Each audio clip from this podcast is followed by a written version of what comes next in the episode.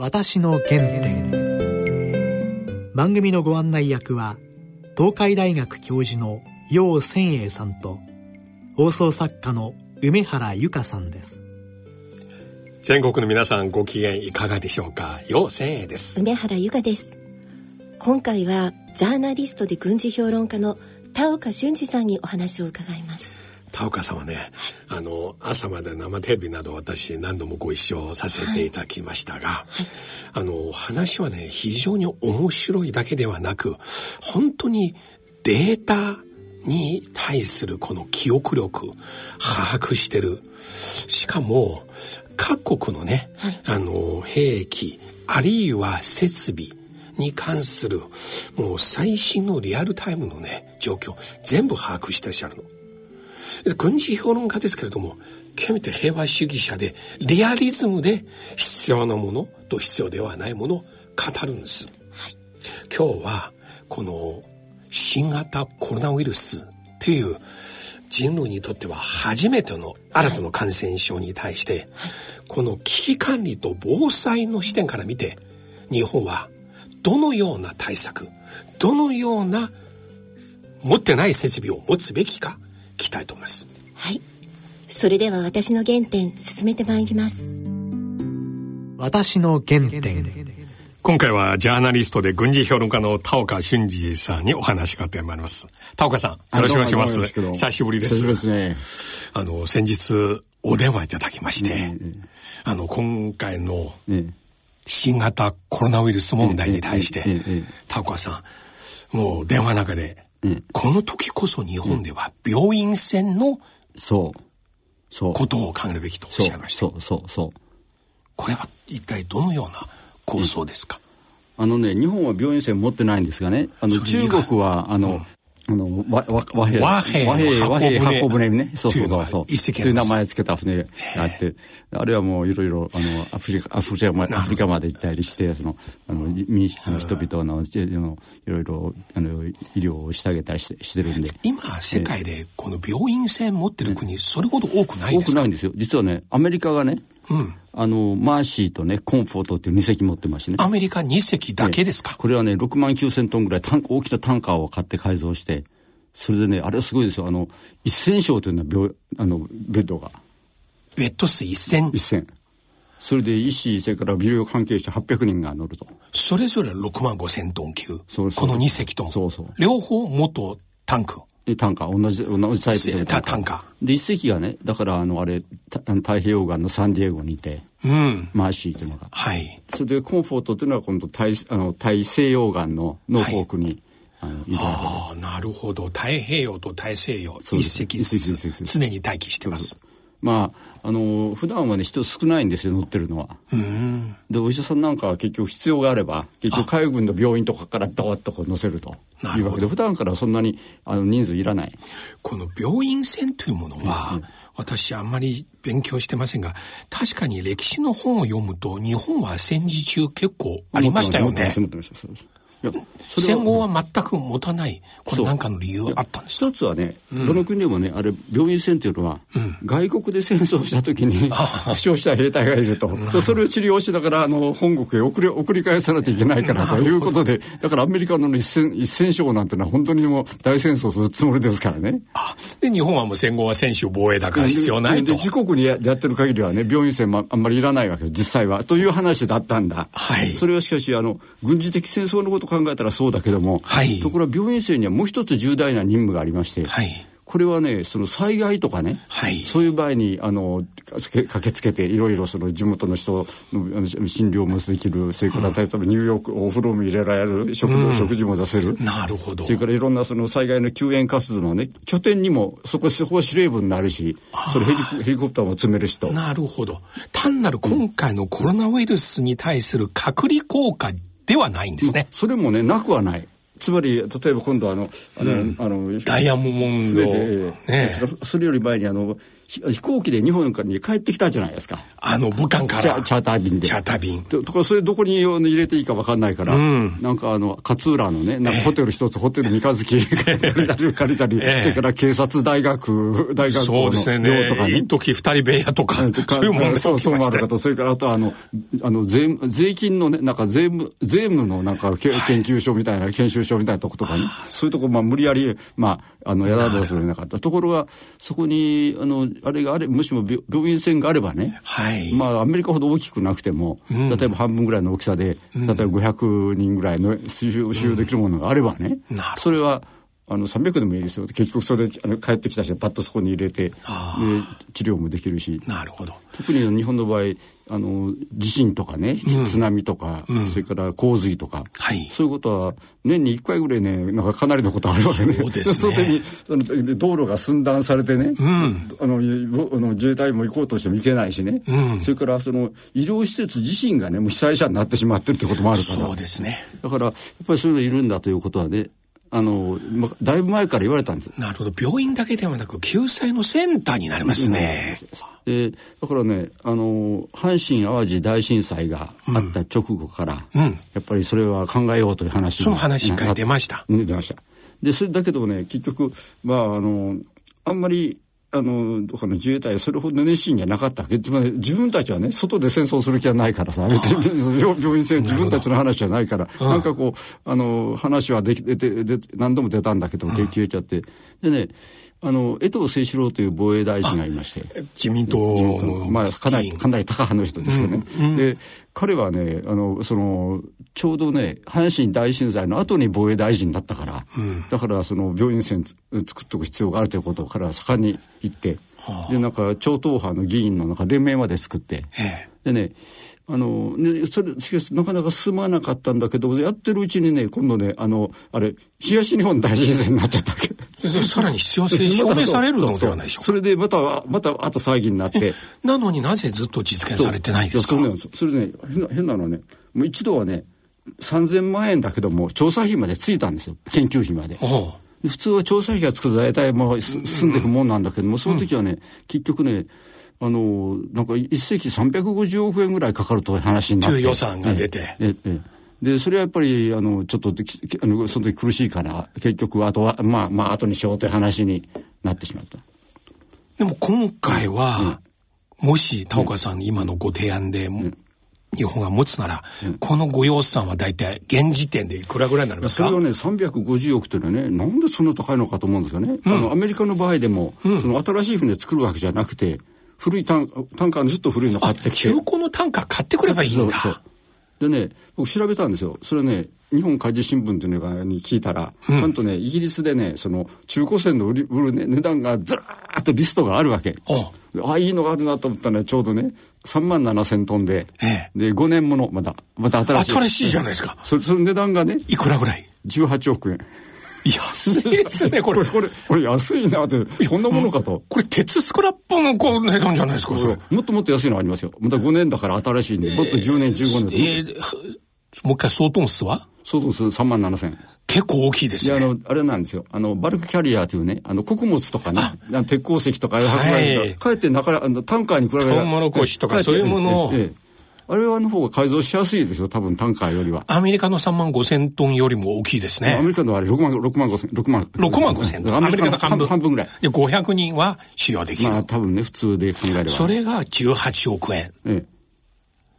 でそれに18億円もちろん改造するから、うん、それを元に元に改造して仮にまたあとその30億40億かかっても、うん、もっとかかるかもしれないけどそれでもとにかく350億ってなんでそうなったのか不思議だなと思うぐらいで。うん。なら、もう一回この話を検討すべきですね。うん、それでね、あの、この前国会でね、えっと、12日に、うん、あの、赤2月の12日。こつい最近ですよ。うん、あの、赤澤さんという、あの、あの、あれは岡山県選出の、うん、あの、衆議院議員で、あれ、彼はね、運輸省のもともと官僚だったんで、うん、で、その人がね、それ持ったらどうかということを、あの、厚生大臣に質問したわけ。はい。加藤氏に。うん、それ加藤氏がね、積極的に、非常に積極的でね、うん、あの、今までも今まで議論はいろいろあったんだけど、進まなかったと。はい、今後一層加速して、あれを進めないといけないと、はあ、いうことをはっきり厚生大臣が、ただね、それはね、厚生省が持ったらどうかという話だったわけ。彼の質問はね。自衛隊ではなく、厚生省、ね、だけど、厚生省に持たしたってね、厚生省それ 困るんでね。だから、その翌々、翌々ぐらいに、あの、今度防衛省で記者会見で、うんそれで、あの、河野防衛大臣に対して、その防衛省の記者クラブが質問したのは、うん、あの、この前その赤澤先生はこういうことを言って、厚生大臣もそれ積極的に言ってるけども、うん、あるいは自衛隊を持つのかという話を。防衛省どう思いますか？と。そうそう。はい。それはいや、防衛省をもっと、も、あの、持つ方が合理的じゃないかという話、やっぱ彼もそういうことを言って。河野大臣がそう言いました。で、あの、で、やっぱりいろいろ難しい問題あると、予算の問題とか、人員は人足りないとか、そういう海上自衛隊人が足りなくて困ってるんで、い。ろいろいろ問題はあるんだけども、しかし必要なものはやっぱりやらざるを得ないじゃないですかというようなこと言ってるわけだから、もうかなり、あの、今度は前前向きになってきたなと。なるほど。こういう時実際今回中国も武漢現地の医者さん看護師の方どんどん倒れてしまいまして足りなくなりましてそれで実際一気に中国全土から、うん、特に人民解放軍の病院、うんうんうん、もう一斉に軍の輸送機持って、もう、リュック持ってそのまま空港に直行したんですね。やっぱりそういう時やはり自衛隊という緊急招集体制持ってる組織の方がいいですよね。そうなんです。普段からね、それお医者さんなんかそれ病あの船ですからもったいないわけだから、うんうん、だから自衛隊だったら病院がね、うん、あのいろいろと全国ね16箇所ぐらいあって、であの軍員が医者だけでね、うん、1000人ぐらいいるわけですよ。で看護婦も千何百かいるわけで。はいだからそその人たちをその船が出るときにね、ええ、まあ、例えば毎月に当番決めておいて今,、はい、今月のお前が待機してろということではい、でその時あの出るぞって電話したらねすぐあの、まあ、乗ってもらうと、うん、だから普段の人員はそんなにいらないです。船のちょっとちょっとあのまあ、手当てをするあの留守番ぐらいが多いがいいんで。なるほど。で普段は陸の病院でそのまま通常通り勤めて何があった有事の時にはいはいはい。でそれをね抜いたらじゃあその自衛隊の病院とかが困るかといったら、うん、だって日本の中だったらね、うん、その辺に来ると病院あるわけだから一般の病院で、はい、それからそこからお医者さん呼んできたってねそこのそのにあのその駐屯地の近くの病院に行った行ったりできるわけでね、うん、だからそこでお医者さん抜いて船に乗せたところでそんなにあの差し障りはないだろうと思います、はい、で病院船の内部の構造ですか、結構大部屋ですか？それともホテルみたいな個室中心ですか、えっとね、今のやつはねもっとたくさん人を人を乗せたいからね多分ね基本的にはあのあのマーシーなんかも割合あのベタっとこう病病あのベッドが並んでるような普通の普通の軍の病院であのああいうふうにその感染症対策にあんまり、なるほど。普通、普通負傷したものを載せるわけ、負傷者乗せるわけそうですよね。戦争の爆弾にやられた後の。そうそうそうだけども、それはあの、あの、まあ、ちゃんと仕切りを作ってね、そうね。いうのも、まあ、一少しは持ってるんですやっぱりあの、必要で何十室かは。あの、だった一戦室のほかに、うん、隔離。隔離、隔離、あの、病室をちゃんと持ってる。そういう ICU ね。緊急、えー、そうそう救急室。えーだからそれは、まあ、模様替えできるようにね、なんかこう、あの、例えば仕切りを動い、まあ、そこでつけられるようにするとかね、うん、そういうことは、やろうとすればできない、ね、あとこういう検査キットとかね、遺伝子検査とか。これも必要ですね伝染病。ただそこまで積んどくと高くなるとすれば、はあ、あの日本の近海だったらね、うん、あの動いてもらったってヘリコプターのあ。の行動半径内だから。あそうするとこの病院船のデッキの上にヘリが離着陸できるようにできますできます。すべき。でもともとねあのあのアメリカのはね、うん、あの中型の12人乗りぐらいのヘリコプターは2機積んでるんですよ。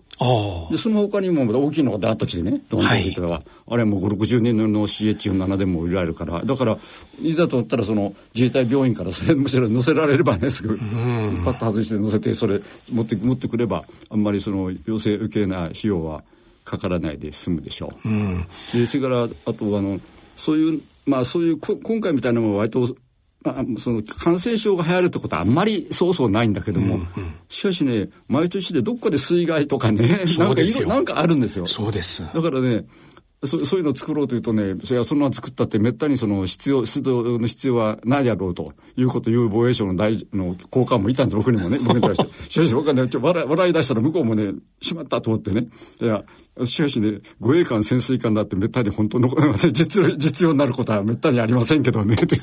じゃあそれ、どちらが実用になるチャンスが大きいかって言ったら、それは病院船の方がよっぽど多いんで。護衛艦という名の空母。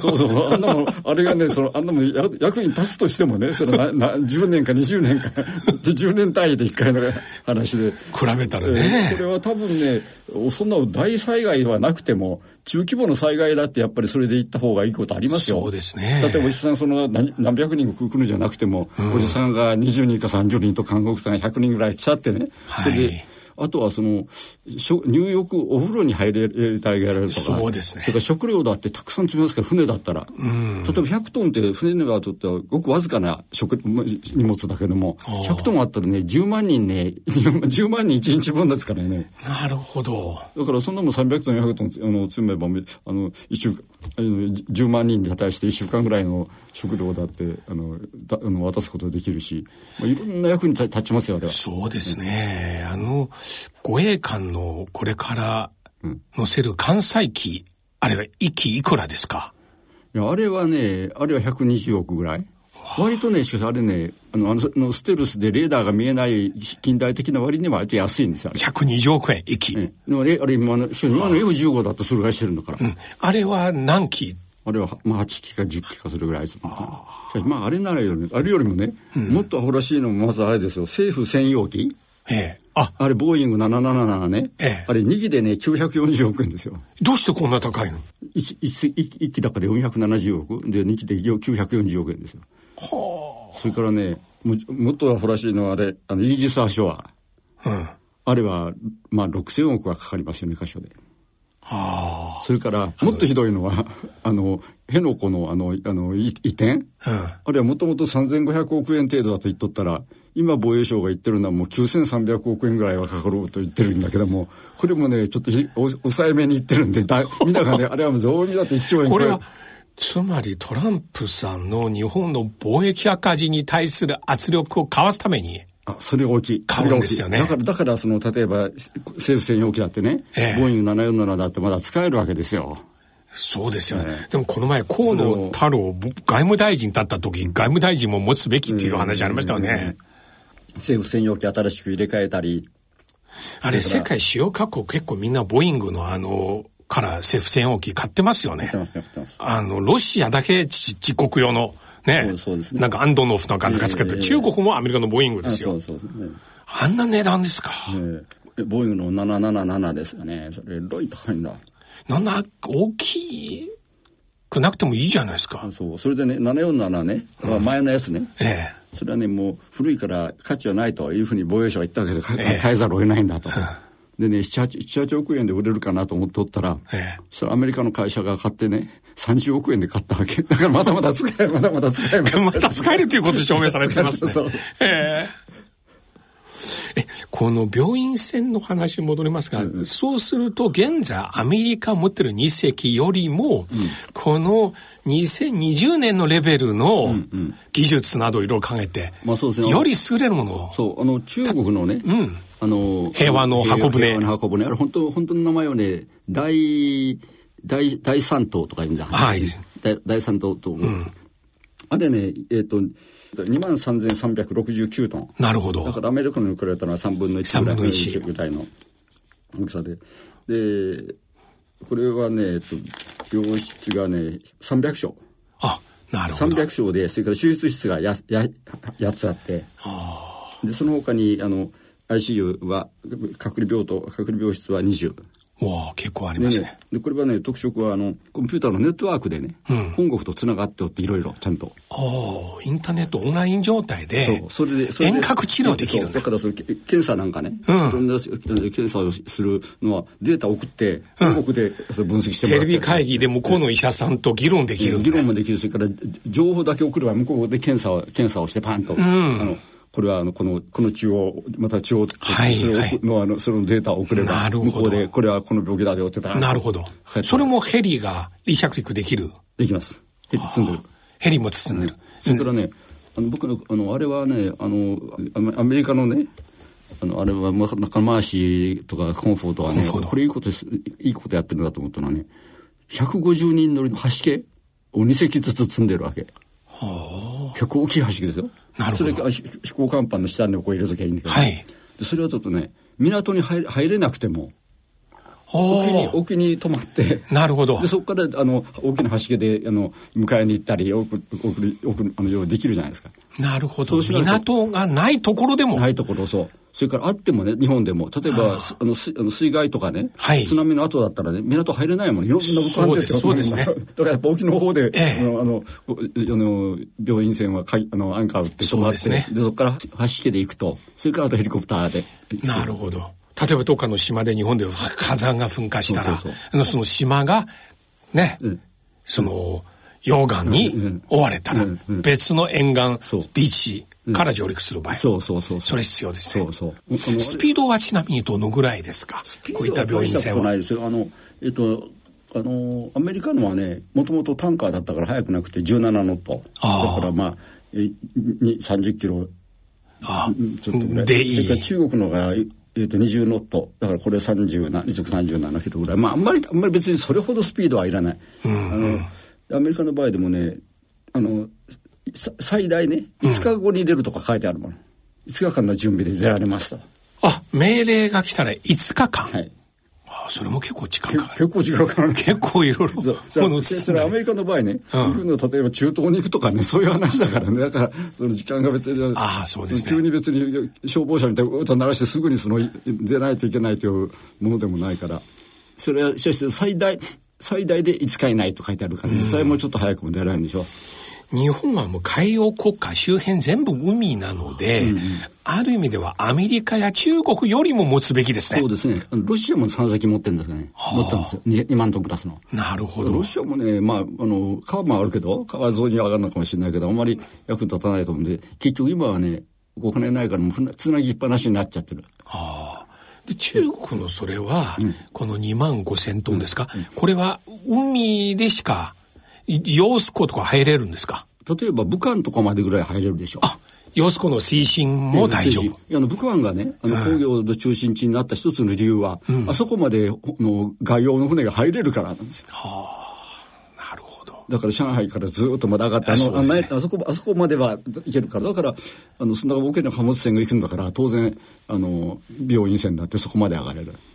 で、中国は、それ、あれで、そのアフリカとかね、中東とか、うん、それから、あのあれカリブ海も行ったりね。南南太平洋の島々とかいろいろ行って、うん、そこであのいろいろ巡回診療みたいなこといろいろしてあげてで結構手術もやなあのな何何百人に対して手術もやったとか、ね、そこまでそこまでやってて。そうやってそうすると日本はこれ持つと結構外交にも使えますね。そうですそうです。第三世界に対する親善外交。いや、だから、あの、あの、うん、河野防衛大臣は、前は外相だから、うんうん、だから、これは、そういうことのためにも役に立ち立ちますと言ってる。じゃあ、外務省も一緒に、厚生省、外務省、防衛省、一緒に、これを。そう。それから、あの、あれは、あの、加藤氏もなかなかいいいいこと言ったのは、ええ、その寸断されるとか、まあ、そうですね。あの、陸では。それからあれが、あの、いろいろ機関自身がやられちゃうと。そうですね。もう一つ言ったんですが、離島、離島はどうする、離島をどうするかという問題もありますからね。だから、もう、あの、非常にね、どの大臣もね、前向きでね、これはも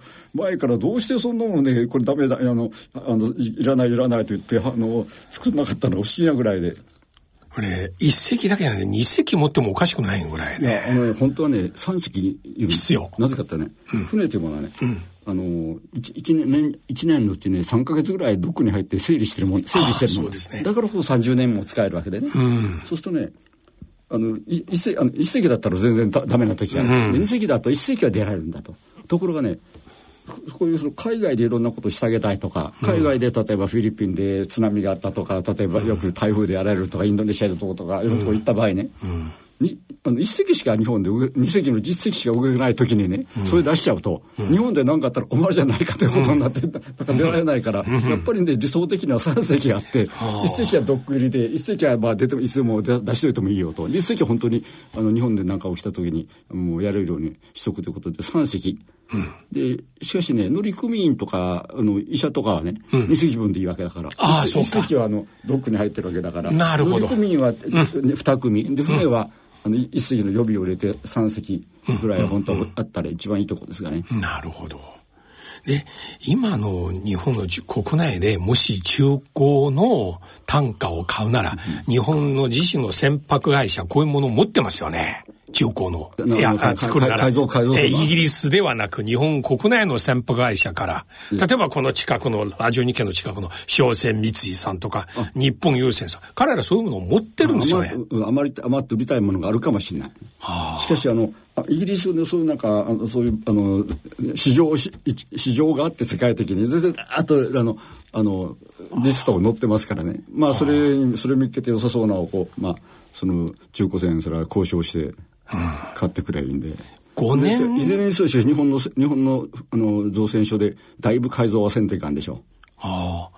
で、先ほどおっしゃった石油単価、はい、あるいはこのお米やトウモロシを運ぶ船。あとコンテナ船。コンテナ船。この3タイプの船の中でどっちの方改造しやすいんですか？私はね、あの、うん、あれ、あの、そのバルキャリアね、バル積み船ね。バル積み船。あれ、あれ何も、何も、多分ほとんど仕切りもないから、あれは。はい。タンカーみたいにぐちゃぐちゃしないから。はい。一番改装するの楽じゃないかと思うんですけどね。うん、なるほど。そうすると、これはもう、ひょっとしたら今のおっしゃった値段では、緊急特別予算でもできますね。今回、新型感染症で出すと。そうそう新型だからだから船買うんだけで買ったらまあ20億円とかね、うん、なもんですからね。で改造はいくらぐらいかかるんですか？これは日本の国内の船舶会社に。船舶会社で。まあこれいくらでもありますよね。それ改造してそれからその中にいろいろなやっぱ機材の病院としての機材も積まんといかんし、うん、まあいろいろかかりましょうけど。でまた各国の共同演習もこれからどんどんやった方がいいよね。そうですね。中国の、ね、あの病院船も一回はあのアメリカなんかと一緒のねあの、リンパックっていうあの、太平洋の演習、そうです、ね、あれも来てましたよ。うん。あの、米中関係、戦争すると言われてる中、日本国内で。あれニュース見てびっくりしました。アメリカ太平洋艦隊の軍事演習、中国軍を招いて一緒にやろうという。病院船、病院船が出てますね。いや、これもね、僕ね、アメリカがそのなんかなかった日本に、あの、まあ、手伝ってくれと言われた時にね。ええその戦闘部隊出すよりこっち出す方がねはるかに感謝されますよ。はあ、例えば陸上自衛隊数百人出したところででもいてもいなくたって別にアメリカむしろ後方支援として病院船出した方が。そうそれはあの負傷者がね、うん、出て、うん、それがその、まあ、ヘリコプターで日本の窓に乗って、うん、で日本の医者もよよくちゃんとしてねよくやってくれてね、あのなわ俺は無事で帰った使って帰ったというのがね、なるほど。いればそれは非常に親日的になりますからね。例えばアメリカの交戦国の相手はイランであったら、ここまで出してもイランはそんな怒りませんもんね。これねそれから病院船だけだから。しかもその病院船ね基本的にはで、あの赤十字精神で相手側も、はい、助けるんだもん、はい、別にイランだからその見ないということなくて、うん、もしイランが平上将に来るとすればこれはアメリカの保障あの負傷 して捕虜になってるんだけど捕虜になって警戒した捕虜になってるんだからしたらもちろんそれはあのたあの一緒になってそれはもちろん治療するわけで。でねあれはね病院船って海軍籍であってももう全く軍軍艦扱いじゃなくてこれはもうちゃんと条約がき、ま、あのありまして、ね、ジュネーブ条約の第4条約がその中にはっきり決まってまして、うん、色は全部真っ白にすると。でそこにその赤十字をね上の甲板上から見ても分かる甲板とそれから両舷のねどことかというのをつけると、それであの攻撃はしてはいけないとかね絶対に。でその代わりにあの武器は積むなと。もちろん。なるほどだからねあのそだからそういうのがそれが本当の病院船で、あの病院船まがいのものはねあのイギリスフランスなんかも持ってるんだけどもこれは上陸用の、あのあの空母みたいなものの中に、はあ、の何十人かイギリスのなんか 100, 100床ぐらいのベッドも持ってるんだけども、はいはあ、これは、ま、あの本当戦闘用の船だからこれは病院船としてそのあの攻撃はで受けないということはないわけです。はあ、なるほど本物の病院船完全に真っ白で、ええ、その赤い十字を。でそれも全部あの各国にも通知をしとかんといかんわけ。ちゃんとこれはこういうの病院でこの名前は病院何トンってこういうこういうんですからとそれから暗号を使うなと書いてありますよ。ああ、暗号更新しない。暗号更新しない。暗号してるとなんかまたこれはなんかあの怪しいと怪しいと思われ攻撃せんといかんとなるからだから暗号は使わないと。だからそういう点で軍あの一応海軍が持っておったって軍艦というものとは全く違うもんそれでどの国の領海にも無害通過できます。入れますね。もちろん入れます。領海もね。もちろん入ります。それから病院船が来る来ることにあのダメだという船は国はまずない断ることないもんね。で、今回はね、あのー、この横浜港の一隻ね、ダイヤモンド・プリンセス号以外、もう一隻、やっとカンボジアが受け入れまして、ずっと海でさ、そうそうなんか第二次世界大戦中の光景みたいな、どこもね、受け入れてもらった。そういう時こそ病院船。あそういう病院船だどっかの沖でね、うん、沖で横付けにしてね。横付けして患者だけね。うんうん、受け取れる。えー、かわいそうですよね、あれは。ずっと。そうですね。えー、そういう点では、あの、軍のものであるけども、しかし、相当むしろ平和、平和時の方に。とても平和主義のアピールにもなりますね。いや、最後ですが、今回のダイヤモンド・プリンセス号で3700人乗ってますが、すで、うんうん、にもう感染者いっぱい出てますよね。そうですね、そうですね。あれもう本当に、今いろいろ説出てますね、うん、それぞれ自分の部屋の中にいなさいって、皆さん従って部屋の中にいたんですけどね。でもね、どうしてもやっぱりそれは、あの、狭い、の、かな、やっぱり人口は相当集まってるところだから。対して、だからこれからこういう船の空調システムどうすべきかという話まで出ててるんですね。ああ、そうですね、そうですね。うん、多分病院船も空調しても普通と違う形。あそうですよ。あの病院船は普通の病院でもそうですよ。あのばい菌が入ってこないように。中の方の気圧をちょっと高めて。ああ。ずっと常にこう窓あのドアの隙間からも逆流しないように。風が外に。マイナスの気圧起きない入ってこないようにする。それはそれはよくやってますよ。あれもともとね戦車なんかやったんですよ。あ、それ戦車の。例えば、あの、放射性効果物が入ってきたり、毒ガスが入ってきたりとかもあるから、戦車、ね、戦車は中の方の気圧を高めて、常に空気を外へ出るようにしてるんですそうすると病院船も対放射線の防護も考えなければなりませんね、場合によって。まあね。もし原発が何か問題起きた時ね。他の船近づけない時。ええええ、それはそうなんですけどね。しかし、それやるとね、なんか、核戦争の準備してるんじゃないかとか、また、痛くもないまた公開答弁大変ですね。いや本当に今日ありがとうございました。本当に大変売りでこのようなお話を教えていただきまして、また近いうちにぜひ教えてください。ありがとうございました。どうも失礼します。私の原点。さすが田岡さんですね。病院船そうですね、うん、あの私はね正直驚きましたが彼はアメリカの病院船だけではなく中国の病院船の設備ベッド数手術室、はい、ICU もう全部把握してます、はい、しかも話の中で一番僕ユニークなのは従来の発想で新しい船を一から作るのではなく、はいイギリスなどの海外から3万5千トンの中古の船まだ5年しかしか運航してません。18億円で買えるよと。しかもこれは石油単価かバラ積み船なら一番改造しやすい。でもう一つは、デッキの上にヘリを搭載すべきヘリを発着できるそうですね。ヘリポート。でまた、はい、陸路の間に最新のインターネット通信環境を備えてそして陸といろいろ遠隔治療打ち合わせできるように。もう単なる感染症が起きる時の隔離施設ではなく、はい、地震や津波や洪水や台風、火山などなどの自然災害が起きる時にこの海洋国家日本陸の道路寸断される時こそ船が行けると。これ本当に政府が田岡さんのような専門家のご意見に真剣に検討していただきたいですね。はいありがとうございました。番組では皆様からのご意見ご感想をお待ちしています。宛先です。郵便番号105-8565ラジオ日経私の原点の係まで番組のホームページからもご投稿できます。またこの番組は、ポッドキャスト、 Spotify など、オンデマンドでいつでもお聞きいただけます。詳しくは番組のホームページにアクセスなさってください。それではそろそろお時間です。お相手は陽線へと梅原由香でした。